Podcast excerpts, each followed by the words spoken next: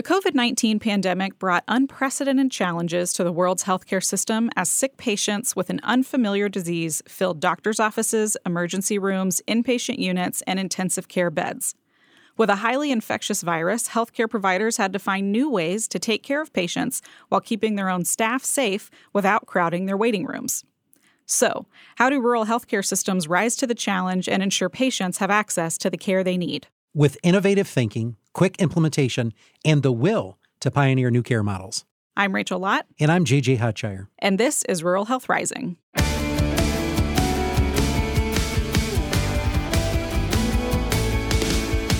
Welcome to episode 40 of Rural Health Rising. I'm JJ Hotshire, President and Chief Executive Officer of Hillsdale Hospital. And I'm Rachel Lott, Director of Marketing and Development. So, Rachel, last week uh, you and I had a candid conversation uh, about how COVID 19 is impacting rural hospitals and rural communities, uh, ours in particular. Mm-hmm. Uh, we talked about the rise of COVID, uh, the significant amount of deaths that we have witnessed. Uh, very alarming and very concerning. But today, uh, we are talking about one hospital's creative solution uh, to manage the health of their growing number of COVID 19 uh, patients early on in the pandemic. And they've been using this as a solution ever since. And I'm excited that our listeners get to hear about what's happening here. Yes, and for the first time ever on Rural Health Rising, a Rural Health Rising First, we have not just one, but two, two. healthcare leaders that we are going to be talking with. And these two stepped up really in a big way to care for their community in the midst of COVID 19. Uh, they sure did. And our guests today are Kathy Bailey. She's a president and CEO, and Dr. Anthony Frank, CMO and Senior Vice President of Medical Affairs, both for UNC Health Blue Ridge. Welcome to Rural Health Rising, Kathy and Dr. Frank. Thank you. Very pleased to be with you today. Thank you. Great to be here. Why don't you both tell us a little bit about yourselves, your background, and your work at UNC Health Blue Ridge? And Kathy, we'll start with you. Thank you, Rachel. I started my career as a nurse at the bedside. Uh, progressed through different nurse leader roles until my first CEO role in 1999. There, I was the inaugural CEO at the Outer Banks Hospital and had the once in a lifetime opportunity to build a hospital where they had never had one before. Wow. So we went from the ground up. I ran it, I uh, was there for about six years, and then moved to uh, UNC Health Blue Ridge. I've been here 16 years, nine of those as the CEO. So I oversee, we have one hospital with two campuses. We have about 45 physician practices spread over a three county region a continuing care retirement community, a wellness center, and we own two nursing homes and we uh, lease the operations of those out. Most recently, we've gone through a major transition from a management services agreement with our previous partner to now a management services agreement with UNC Health. That is very recent. We're just uh, four days into it. Hmm. Wow. And Dr. Frank, what about you? Uh, so, Rachel, I'm an emergency physician by training. Uh, I've been practicing about 24 years uh, in the emergency department since I completed my residency training. Uh, during that course, uh, have really just kind of embraced increasing leadership roles from uh, being a medical director of a single emergency department to my last organization overseeing eight emergency departments, um, as as well as the large academic medical center um, as the vice chair of operations. Uh, so really have a, a spectrum of, uh, of care that I've done, uh, practicing in large 100,000 plus emergency departments to small critical access uh, EDs in uh, various organizations. in that system, I've been the chief medical officer here with Blue Ridge since July of 2019. So about two and a half years, and my first CMO role, which I got to encounter a pandemic. So it's been learning on the learning on the fly or drinking from a fire hose, whatever. Great time yeah, for exactly, a promotion, right? Exactly what you want to do. Uh, but uh, it has it's been an incredible time yeah. in healthcare over the last two years. Well, Rachel, as you're going to hear today, they're movers and shakers, mm-hmm. and I'm excited for them to tell their story. But uh, now that we've established uh, who you both are and what you do, uh, let's start with a why. And we do this on every episode so we can get to know our guests just a little bit better. Uh, and once again, Kathy, we'll start with you. What is your why? What motivates you? What gets you up out of bed in the morning? JJ, because of my nursing background, I have always had a focus on taking care of the patient um, we have uh, our unofficial motto here where we say that we are friends and neighbors taking care of friends and neighbors. And that resonates with me. I think it resonates with our teammates. and with our providers. Our goal is to be the provider of choice in our community.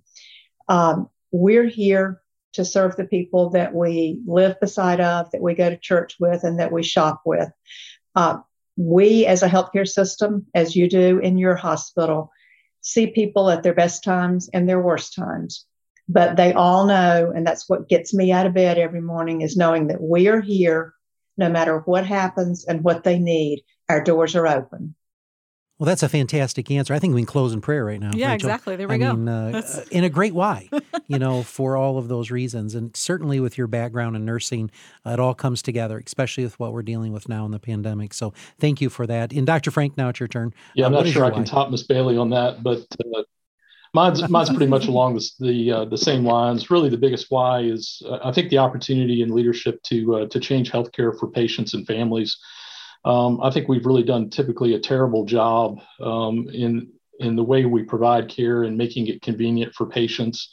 Uh, we typically have not met them where they are and uh, really addressing their needs and and and taking care of them on their terms. It's really been more about uh, you know us having the close parking spots and um, you know the hours that are convenient for our staff and our uh, and our physicians as opposed to uh, you know what do the patients and the families uh, need and then just uh, kind of following that up is uh, you know just watching family members. I mean again i know how to navigate the healthcare system and just the frustration of even watching my own family members try to uh, access care just you know screams to me of, of how much better we could we could do in that particular area. Wow. That was awesome. Often mm-hmm. not spoken either. You know we hate to admit right. some of those things don't we but uh, I'm very proud that uh, you've identified those as some of the barriers. So right. excellent. And as JJ has often said to me, which I believe our former CEO said to him, the camp is not for the counselors, and that's kind of what you were alluding to. It's for the campers, right? the, the campers. hospital is for the patients, not for the staff. So absolutely, um, that's a really important perspective. So to start, let's go back to the beginning in those early days. Um, for us, it was in March, uh, mid March of 2020. But when did COVID 19 reach your community, and what was it like? For your organization and your staff at the time? We're about the same. We started seeing it in March. Um, we had been planning for it. We stood up our incident command um, early on. We started looking at did we have supplies? Where were we going to put the patients? How were we going to take care of them? Uh, so we were ready when the first patient rolled in. But then I think they kept rolling and as they came in, we started understanding this is bigger than anything we have ever seen before. Yeah, I think just adding on to that, uh, Rachel. I mean, I, I, think just the fear, even on um, you know on our side as the hospital. I mean, we're we're used to you know kind of a one big event, a big car accident, or you know something like that. But uh, the you know the fear of are are we going to be able to handle the needs of the community? Um, and actually, there were two parts of that. One, you know, if they were really sick, are we do we have enough beds? Do we have the equipment? Do we, you know, we have the PPE to take care of them? And then on the uh, on the second side of that, what if they were just scared? What if they all showed up to our emergency department uh, because they were mm-hmm. worried that they had COVID? How how were we going to keep our ED beds operational and and make sure that we could take care of the really sick folks if they showed up? So that was that was one of the early things was just trying to think through what what do we need to do to make sure that we can we can provide for the community if they show up you know, so when you started to see the increase uh, in your COVID cases, um, what prompted your thought process or discussion to try to do something a little different, non traditional, uh, a model of care that you've implemented? Well, I think it started with us realizing that the COVID patients were just continuing to come. And, you know, like every hospital, we have bed limitations. Um, Anthony, Dr. Frank, actually heard about a virtual concept. He brought it to us. We said, take it and run with it. And he got with one of our primary care physicians, and they said, you know, we can do this. And very quickly set up the capability to take care of patients that could safely be taken care of at home, which kept them with their family. It kept our beds free for those that were more acutely ill and it launched our virtual hospital, which has been a roaring success. So, Dr. Frank, it started with you. So why don't you explain a little bit about uh, you know some of that rationale of why you would approach leadership and suggest such a thing? Well, so as Ms. Bailey mentioned, um, you know, again, kind of kind of heard uh, about this uh, uh program uh, from our uh, previous uh, management uh, group, and uh, I think as we had talked about earlier, uh, one of the things was our primary care doctors. As I said, you know, have y'all heard about this, and what do you want to do? Um, they said, no, no, no. We want to make sure that we're taking care of our patients. We don't, we don't want anybody else to do this. Um, and so we were, you know, obviously faced with some challenges of, you know, what's going to happen with high volumes and high acuity levels and all the limited mm-hmm. resources we have. Um, so are there are there ways that we can innovate and uh, you know provide some disruption from what typical healthcare delivery had looked like? And uh, one of those was to really kind of expand the virtual telemedicine for uh, COVID patients. Um, you know, as y'all were talking about some timelines, uh, this was an idea that kind of popped up on the 8th of April. So, right after those March dates that we were talking about. Uh, and we actually went live mm-hmm. with it mm-hmm. on the 22nd of April. So, if you can imagine any time previous in healthcare that you could take a new idea and actually go uh, hearing the idea to implementation in two weeks, just uh, pretty amazing. But as we uh, as we talk about the virtual hospital, um, on paper it looks like just uh, just like a bricks and mortar hospital, although we're just doing it a little differently. And uh, we started with our uh, primary care. Uh, we found a champion there, kind of involved our hospitalist, our ED medical director, and then our transitional care nurses. Uh, so obviously, like any other hospital, you you know you got to have nurses, you got to have doctors, and uh, we just kind of put them together and said, "Here's what we're trying to do. What do y'all think? How how can we do this?" And uh, they started brainstorming, and we had uh, a group of transitional care nurses luckily for us that uh, were i wouldn't say they were necessarily tired of just kind of the phone calls they were already making but they were really wanting more in their roles they had been used to going out to the home and seeing patients uh, and so this this concept actually really spoke to them and they have been uh, they have really been the champions of it and have gotten just fantastic at taking care of people over a phone call uh, and knowing when to elevate their care, when to uh, when to talk to the doctor, uh, and and things like that. So, um, just really been incredible with that. Um, you know, as as we mentioned before, essentially what happens is as people are diagnosed with COVID, whether that's in our emergency departments, uh, whether they've been discharged from our facility after being uh, in the hospital with a COVID diagnosis, uh, or whether they show up to one of our urgent cares or primary care, they get they get enrolled. Um, our nurses uh, reach out and talk to them based on uh, some guidelines and uh, based on their acuity. It, it dictates how many times uh, they'll be touched in, in 24 hour, 72 hour periods. And uh, uh, usually the nurses pretty much will, will call folks every day. And then about every third day, a physician will actually do a, a virtual visit with them. And then the other interesting thing with uh, with what we've done, uh, in, as in traditional medicine, you, you, love having the complete set of vital signs. But what we figured out early on was uh, just a pulse ox was enough uh, with the heart rate and the saturation uh, to to really do a great job of assessing these folks. And the nurses, uh, you know, were able to get folks to get up and walk across the room and and report those numbers to them so that uh, they were able to you know elevate care or you know just kind of know what they what they were like yesterday and what they look like today. And uh, so just really a uh, an amazing uh, an amazing opportunity and and the work that they did to to kind of put this together is really incredible to watch. And you know from the hospital executive perspective when they talked to me about it i'm like okay well, what what do we got to have to do this Mm-hmm. And the mm-hmm. answer was a telephone and a pulse ox. Wow. And I'm like, wow, we're cutting edge technology yeah. medicine here with yeah. a telephone and a pulse ox, but it right. worked. Wow.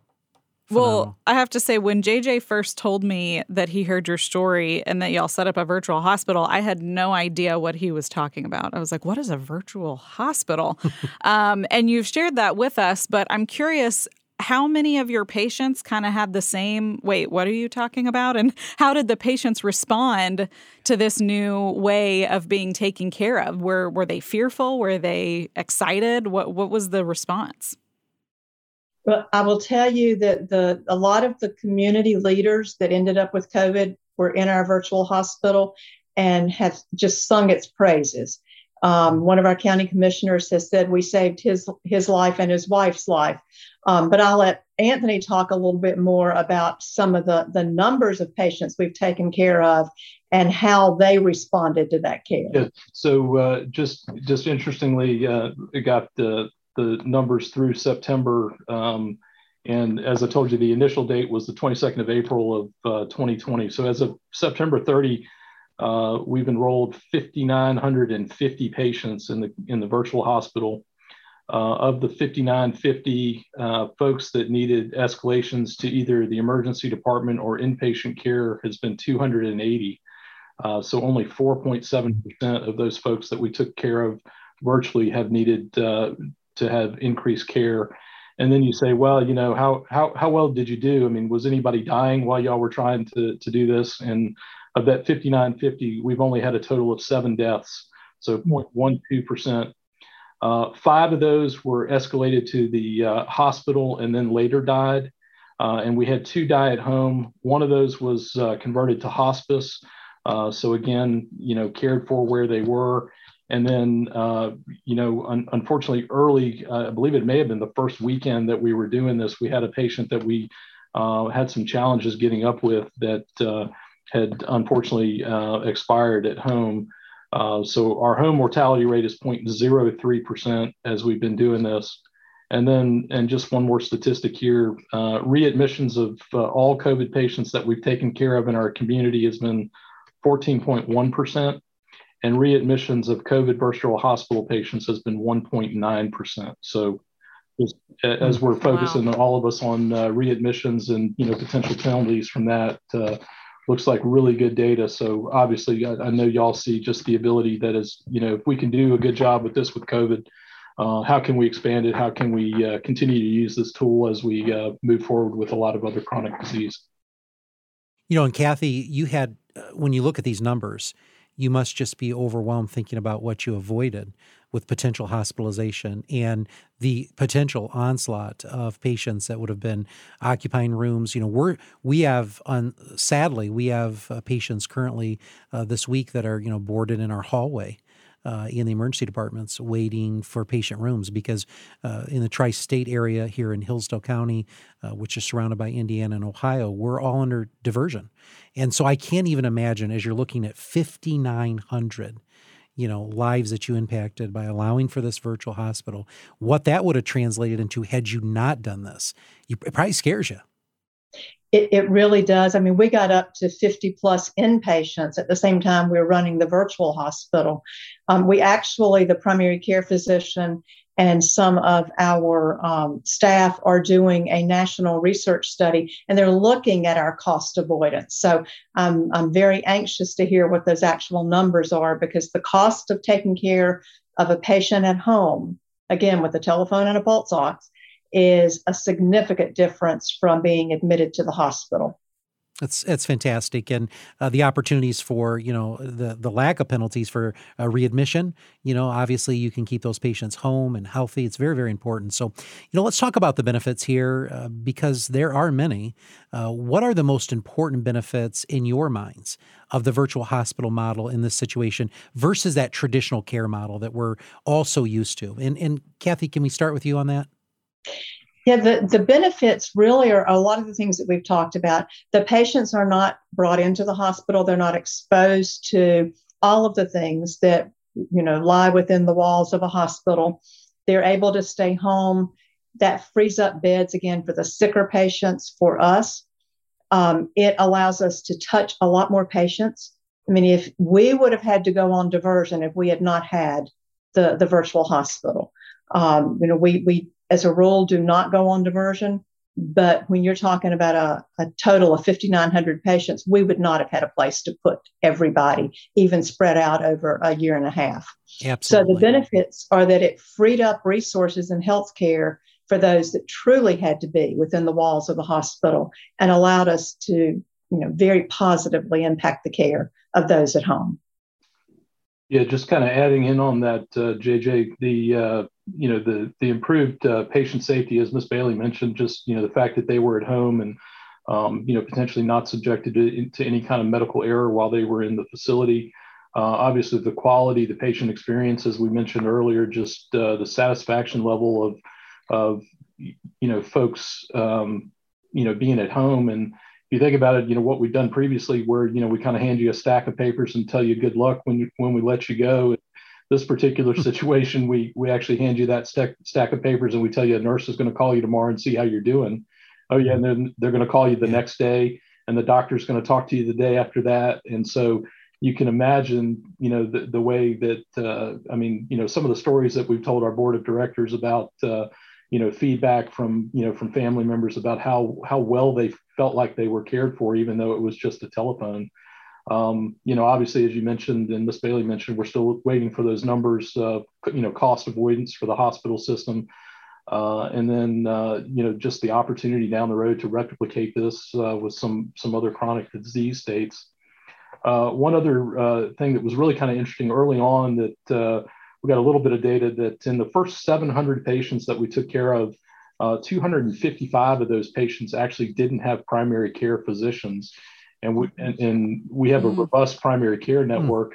Mm. so we were able to uh, add those patients to our practice rolls and our primary care doctors to, to enroll them in the virtual hospital. Uh, so uh, 255 new patients that we now have in our uh, medical group that we're caring for. And then obviously, if you you know kind of expand that out uh, with the with the positive impression and the you know the way that they were feeling like they were cared for, uh, just as business opportunities down the road from that virtual hospital contact, you know we're hoping we would you know potentially get their GI procedures and their orthopedic procedures and stop out migration to other hospital systems. So um, just you know a huge opportunity there to you know to take care of our community. Well, I'm going to make a prediction. I'm going to predict with all this goodwill and, uh, as your commissioner had stated, saving lives, I bet you're going to see some significant positive increases in your HCAHPS scores of happy patients. I'm going to make that prediction uh, because that's going to translate uh, over into uh, in, into the satisfaction of, of your patient population. But Kathy, I do have to go off script and ask you a question. So, fellow CEOs across America are listening to this podcast, and they're going to ask the question, and you know what's coming. How do you pay for something like this? How do you get reimbursed for? We're all a bunch of greedy administrators, right? So that's going to be the first question. How, how do you afford something of this magnitude? Can you share a little bit about that?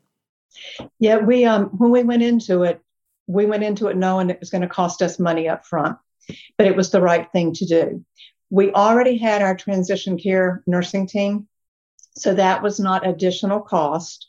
Um, now, at some point, we're going to have to add some more but we we do not run it through the hospital. We run it through our medical group. Oh very good. and so when we run it through our medical group the provider can actually bill for the virtual visit. Oh good. So that that has helped. Um, this the virtual hospital is not even breaking even but Sure. Again, as I said, it's the it's the right thing to do, and you know it makes up for it on the back end with cost avoidance. Absolutely. JJ, one other thing too, our uh, transitional care nurses, as they're uh, making those phone calls, um, they do put in the uh, needed documentation for the primary care physician. So uh, on the primary care physician side, they can pick up the transitional code as well uh, for a little bit of extra money there as well. Excellent. Thank you for that response. I know our, our listeners are going to have that burning question. Well, and as you can imagine, my wheels are really turning now. And I'm sure JJ's have been since he heard your story a few weeks ago. But I'm thinking, okay, what can we do to replicate this model or maybe something similar? So, for those who want to adopt your virtual hospital model, what advice or direction do you have for them? I think you've got to have a primary care provider champion. Um, we had one that stepped up and said, absolutely, we can do this. She is the medical director of our virtual hospital um, and has kind of developed the protocols, uh, the risk stratification, um, what the transitional care nurses need to do.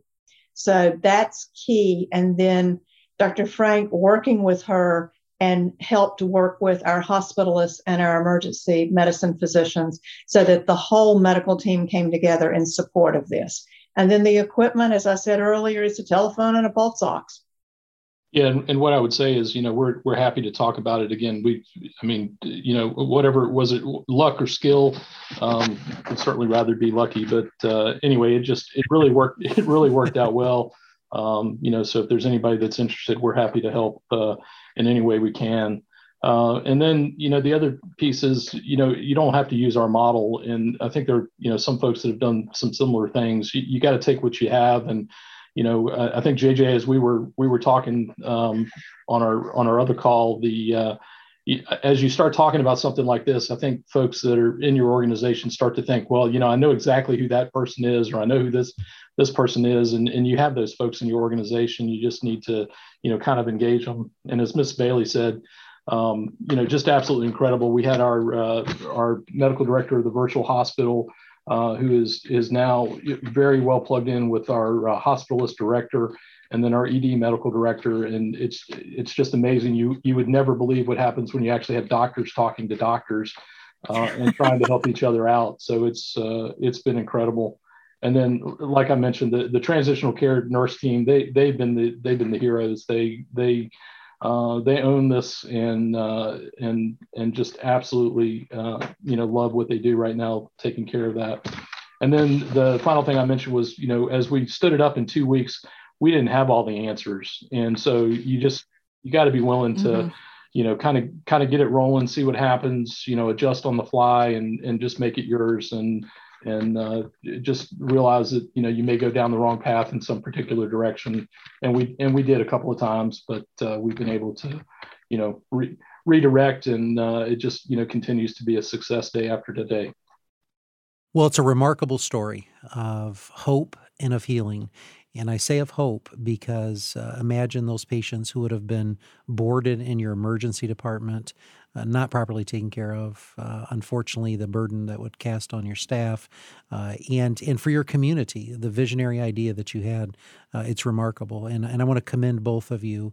Uh, and and hopefully, as our viewers are listening to this, uh, that's going to give them pause to think about opportunities like this in their own communities. here, even in Hillsdale, we have been talking about it since our phone call about what can we do beyond just the the telemetry monitoring that we do occasionally. What can we do with our home care nurses and our care coordinators to bring together a model much like this. So, uh, once again, um, President Bailey and Dr. Frank, uh, we want to thank you for joining our program. It's of great value to have you here and to share this story uh, with America. And, and again, thank you so much for the time, the commitment, and for the visionary uh, ideas that you have put out and that you've captured. Uh, we, we just thank you from the medical field for what you have done. Thank you. Thank you. All right, before we close, we like to do a fun segment with each of our guests. So we want to know what is your most unique rule experience or one of your most favorite memories that is unique to rule life. And Kathy, we're gonna we're gonna start with you again first. Uh, do you have any experiences as you have been in in places that are rule uh, that you could share with our listeners today? Yeah, the one that always comes to mind is back in the 90s when Joint Commission really tightened up all of the rules around restraining patients, and we don't do that. And we were educating as we prepared for our Joint Commission survey, we were educating our board members and our board leadership on why we were changing how we took care of patients and how we would no longer put patients in restraints and how we monitor them if we needed to. Um, we weren't sure if the education was sinking in. And then the Joint Commission surveyor got there, and in the leadership conference, he turned to one of the board members and said that he had been in another hospital recently and a bear wandered in the sliding glass doors at the lobby. And he looked at this board person. He said, Tell me how you would have handled that. And without missing a beat, the board uh, member replied, Well, I'm not really sure, but I can tell you we would not have restrained him. That's that awesome. awesome. That is awesome. All right, Dr. Frank, what about you? What is your most unique rule experience? Uh, so, I'm two that kind of uh, piggyback on each other. The first one is uh, we have a rural GME program in internal medicine.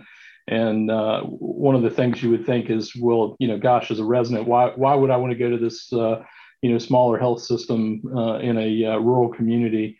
Um, you know, I'm never going to see the things that I need to see to to get trained. But it's amazing, you know, kind of year after year as our residents do research and present some of these cases that just because you're at the smaller place doesn't mean that the most complex uh, medical case that you've ever taken care of isn't going to walk through the door. And that, I mean, that's true with the hospital, the emergency department, uh, or anywhere. and then I just kind of moving on, like I told you at the beginning, I've, I've practiced at uh, you know large tertiary care centers down to critical access hospitals, and and just one of my favorite stories there is uh, uh, remember one of my uh, my partners uh, at at a smaller ED just on the phone with one of the transfer centers, and and they said, well, I don't, I, what did your cardiothoracic surgeon say about that particular case? and she said, "You must have missed where I told you that I was calling from. I'm calling from uh, Hospital X, and uh, we don't have cardiothoracic surgeons. So just a reminder that uh, you know, as as we're all practicing medicine, and we've all you know practiced in uh, or trained in, in bigger places, most of us as physicians, that uh, that uh, just because you train there doesn't mean that every hospital out there." uh, has those services. And I, and I know you guys know just by the same rural nature that uh, it's always interesting, uh, you know, what, what people suppose that you have as resources. Absolutely. Well, thanks again for joining us today, Kathy and Dr. Frank. Next time on Rural Health Rising, we'll have another great conversation with a great guest, so be sure to tune in. And with that, don't forget to subscribe wherever you get your podcasts. And if you like what you hear, leave us a five star review on Apple Podcasts and tell others why they should listen too. Your feedback helps more listeners find Rural Health Rising. You can also find us now on Twitter. I'm at Hillsdale CEO JJ. Rachel is at Rural Health Rach, and you can also follow the podcast at Rural Health Pod. Until next time, stay safe, stay healthy, and stay strong. Rural Health Rising is a production of Hillsdale Hospital in Hillsdale, Michigan, hosted by JJ Hodshire and Rachel Lott. Audio engineering and original music by Kenji Ulmer. Special thanks to today's guests, Kathy Bailey, President and CEO, and Dr. Anthony Frank, CMO and SVP of Medical Affairs for UNC Health Blue Ridge. For more interviews like this and for more information, visit ruralhealthrising.com.